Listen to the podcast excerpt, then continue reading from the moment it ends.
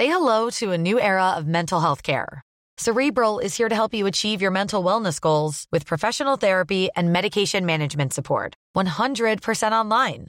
You'll experience the all new Cerebral Way, an innovative approach to mental wellness designed around you. You'll get a personalized treatment plan from a therapist, prescriber, or both in a safe and judgment free space. Your cerebral therapist or prescriber will outline a customized plan with clear milestones along the way so you can get to feeling your best. With Cerebral, you're not alone in your mental health journey. We're here to empower you to live a fulfilling life. So take that first step towards a brighter future and sign up today at cerebral.com slash podcast and use code ACasts to get 15% off your first month. Offer only valid on monthly plans. Other exclusions may apply. Offer ends July 31st, 2024. See site for details. Botox Cosmetic, onabotulinumtoxinA, FDA approved for over 20 years. So talk to your specialist to see if Botox Cosmetic is right for you. For full prescribing information, including boxed warning, visit BotoxCosmetic.com or call 877-351-0300. Remember to ask for Botox Cosmetic by name. To see for yourself and learn more, visit BotoxCosmetic.com. That's BotoxCosmetic.com.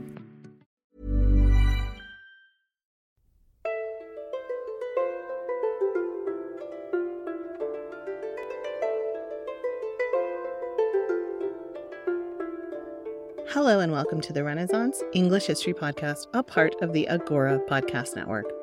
I'm your host, Heather Teysko, and I'm a storyteller who makes history accessible because I believe it's a pathway to understanding who we are, our place in the universe, and being more deeply in touch with our own humanity. In this episode, we're going to talk about jobs that people had in cities in Tudor England. So, this is for those of you who want to travel back in time to Tudor England so you can dust off your resume and start to update it with the skills you're going to need to work in a city in Tudor England. Before we get started, though, your regular reminder about TudorCon. You guys, it's like less than four months away. Time to start planning that trip if you haven't yet. Three days of learning, feasting, new friendships. I've been confirming the Friday night welcome party entertainment. We've got all the speakers confirmed. We're like so ready for you, you guys.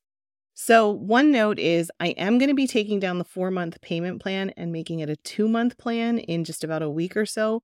Um, because since we're getting so much closer, I will need to have received the money by the event to pay the final bills.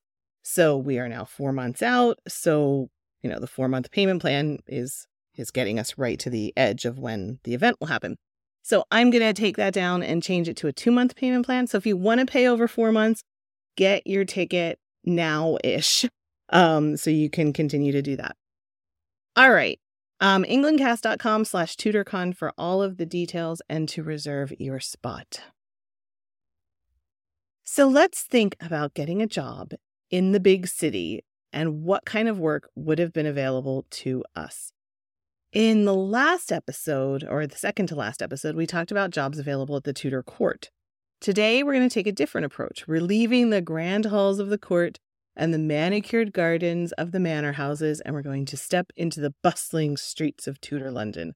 We will rub elbows with the bakers at dawn, chat with the seamstresses in the morning, and visit the mariners by the docks in the afternoon.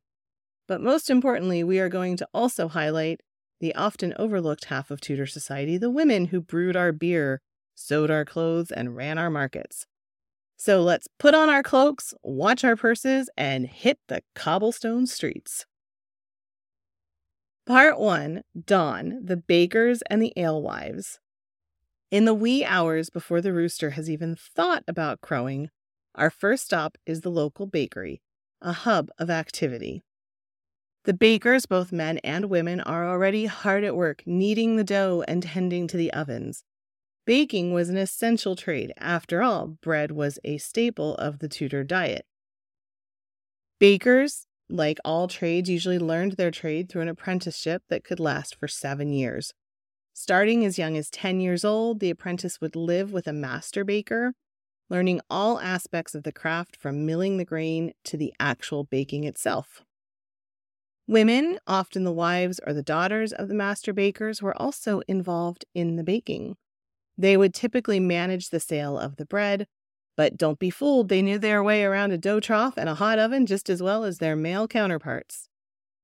As the bakery fills with warm aroma of fresh bread, our next stop is the alehouse, where the alewives are already busy brewing. Ale was a common drink in Tudor England, safer than water, especially in cities. Out in the countryside, not so much, but in cities, it was probably a lot safer than water, and it was consumed by all ages at all times of day. The process of brewing was traditionally a woman's job carried out in the home. Alewives, as they were known, would brew ale for their household and sell any excess to their neighbors. However, as the demand for ale grew, so did the scale of brewing, and gradually it became a more commercial and male dominated industry. But in our early morning visit, it's still the women who rule the roost. Alewives had a less formal path to their profession than bakers. Many would have learned the trade from their mothers, and it wasn't unusual for a woman to take up brewing as a way to supplement her family's income. And supplement it did. A successful alewife could earn a lot of money. Well, I mean, not enough to like get rich and retire, but a good amount. We're leaving our bakers and our alewives to their early morning tasks, and we're venturing into the awakening city. The sun is just beginning to peek over the rooftops and we turn our attention to a different set of workers the seamstresses and the market sellers. Let's start with the seamstress. Unlike bakers or brewers, a seamstress's work was not dictated by the break of dawn. Instead, her day began with the rest of London, her nimble fingers already at work, mending a tear or stitching a new garment as the city around her stirred to life. Like bakers, seamstresses often learned their trade through apprenticeship. They would typically be the daughters of tradesmen or small farmers sent to learn a trade that could support them in the future. Their work was meticulous and it could be profitable, especially if they had a wealthy or noble patron. Seamstresses had a unique position in Tudor society. While most women were expected to know basic sewing skills for their own families, a professional seamstress was a specialist. Her knowledge extended beyond simple mending to include cutting patterns, fitting garments, and crafting intricate embroidery. It was a valued skill, and a good seamstress could find her services in high demand. As the city begins to stir, we find ourselves next at the bustling marketplaces. Market selling was a common occupation for many Tudor women. They sold everything from fruits and vegetables to eggs, poultry, and dairy products. Some even specialized in goods like textiles and ceramics or herbs and spices.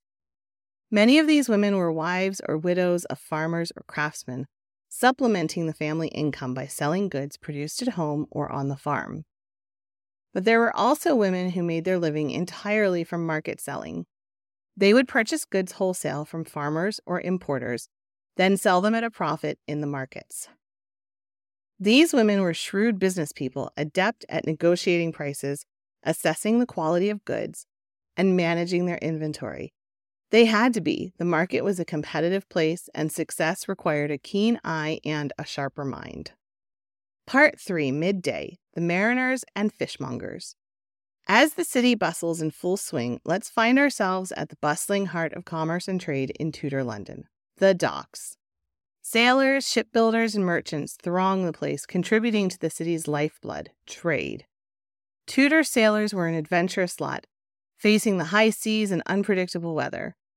Many were freemen working on merchant ships or Royal Navy vessels. They transported goods from far off lands such as spices from the East Indies or sugar from the Caribbean. Their work was often dangerous and demanding, requiring physical strength, navigational knowledge, and a certain fearlessness in the face of the unknown. In contrast to the sailors were the shipbuilders, responsible for constructing and repairing the vessels that formed the backbone of Tudor trade and exploration. This was skilled work often passed down from father to son.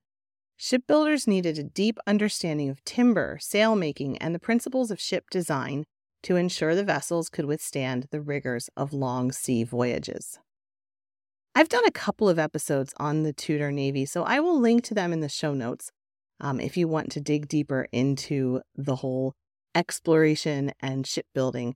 Henry VII was really kind of the the father of the Tudor Navy. Well, I guess Alfred the Great was really the father of the English Navy, but Henry VII built the dry docks at Deptford and um, did a lot to build up the Tudor Navy and created Tudor Navy so that by the time his granddaughter Elizabeth was ruling, uh, England be, was, of course, a sea powerhouse. So if you want to dig deeper into that, I have a couple of episodes I will put in the show notes. As we walk down the bustling docks, we come across another vital group in the Tudor cityscape, the fishmongers. Tudor Londoners consumed a vast amount of fish due to religious fasting practices that forbade the consumption of meat on certain days. And with the Thames teeming with species like salmon, eel, and herring, fishmongers had a bustling trade. They would rise early, sourcing their goods from the fishermen who cast their nets in the river or the sea. They would then sell these in the markets, often gutting and cleaning the fish for their customers on the spot. Part 4 Afternoon The Guildsmen and Women Workers. As we step into the afternoon bustle of Tudor London, we find ourselves amidst the organized chaos of the various guilds, which are the epicenters of trade and commerce in the city. These were the professional associations that regulated the different trades and crafts. They set the standards for their respective trades, determined fair pricing, provided training for apprentices, and even offered support to members in times of need. The guilds also played a significant role in civic life, often staging plays and pageants during public holidays. One of the most influential guilds in Tudor London was the Worshipful Company of Goldsmiths. As the name suggests, this guild regulated the work of gold and silversmiths. These skilled craftsmen created everything from elaborate jewelry to finely crafted tableware for the city's wealthy elite. The Goldsmiths Guild was also responsible for assaying gold and silver items to ensure that they met the required standards, a role they still perform today. Let's also think about the Merchant Tailors Guild, another powerful guild in the city. This association had the power to control the city's tailors, who were responsible for producing the fashionable garments that set Londoners so apart. They were not just tailors, they were designers, stylists, and trendsetters. They sourced the finest silks, wools, and linens from around the world, transforming them into the latest styles and trends. Let's not overlook the significant roles that women played in the bustling economic ecosystem of Tudor London. While women were typically excluded from formal guilds, they found their niches and contributed substantially to the city's economy. Many women worked alongside their husbands, fathers, or brothers in family businesses. Take, for instance, a baker's wife. She might have been involved in all aspects of the business, from kneading the dough and baking the loaves to serving customers and managing accounts. In a blacksmith's forge, you might find the blacksmith's daughter working the bellows or even assisting with the simpler aspects of the craft. As the day starts to draw to a close, let's explore how the city winds down after its workday. Part 5 Evening Entertainers and Night Workers. As the sun sinks behind the rooftops, the cityscape of Tudor London takes on a different hue. The streets, so filled with the bustle of traders, artisans, and craftsmen during the day, becomes a stage for a different kind of worker. The entertainers come out musicians, actors, jesters, fire eaters. Their role is to provide much needed amusement and distraction for the city's inhabitants after a long day of work. First, let's consider the actors, who are often treated with a mix of fascination and suspicion. This profession is not viewed as entirely reputable, and actors are often seen as rogues and vagabonds. Yet, despite this, they are beloved and patronized by the highest echelons of society, with Queen Elizabeth herself being known to enjoy plays.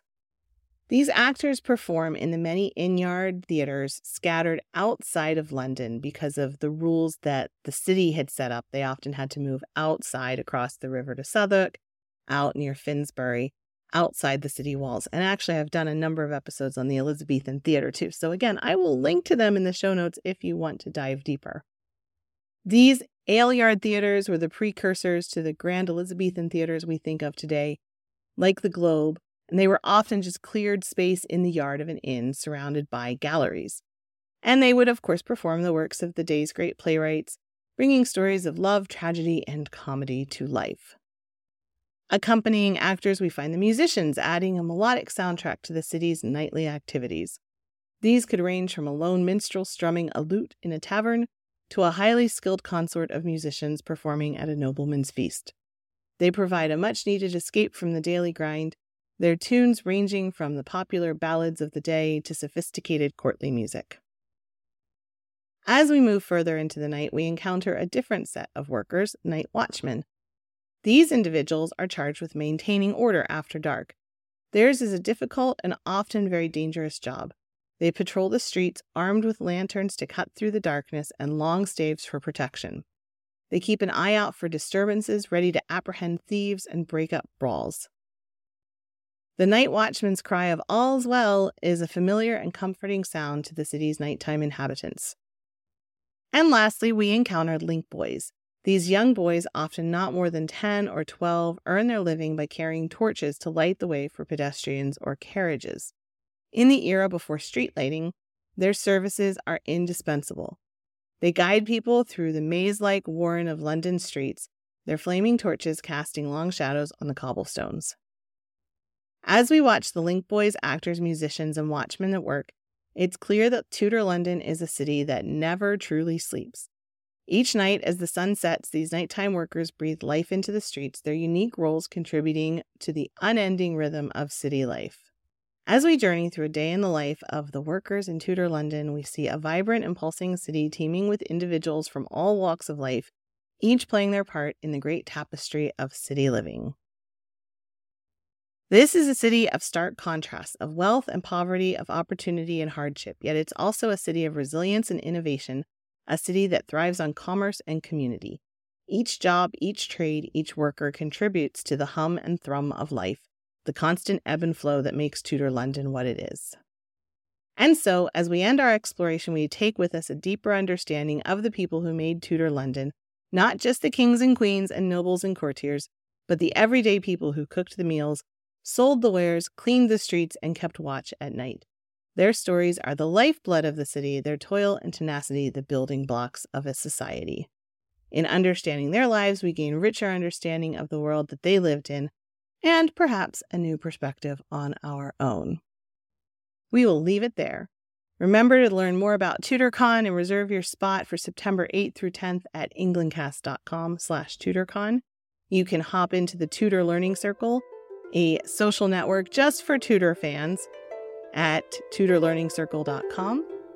I will be back in a couple of weeks. Until then, keep questioning and keep learning and always stay curious. Thanks so much for listening. Talk with you soon.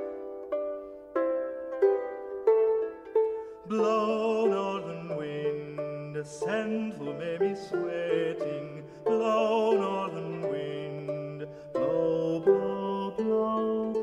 Blow. Ich hatte Bord in Bauerbricht, dat soll is semlis und Sicht. Mänskfull Meiden auf mich, fern freit von in all this flesh one born of blood and of bone never yet in used known not so in Botox Cosmetic, onabotulinumtoxinA, FDA approved for over 20 years. So, talk to your specialist to see if Botox Cosmetic is right for you. For full prescribing information, including boxed warning, visit BotoxCosmetic.com or call 877-351-0300. Remember to ask for Botox Cosmetic by name. To see for yourself and learn more, visit BotoxCosmetic.com. That's BotoxCosmetic.com.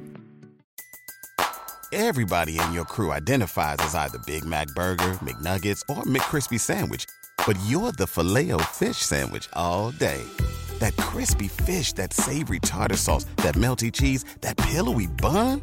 Yeah, you get it every time. And if you love the Filet-O-Fish, right now you can catch two of the classics you love for just $6. Limited time only. Price and participation may vary. Cannot be combined with any other offer. Single item at regular price. Ba da ba ba ba.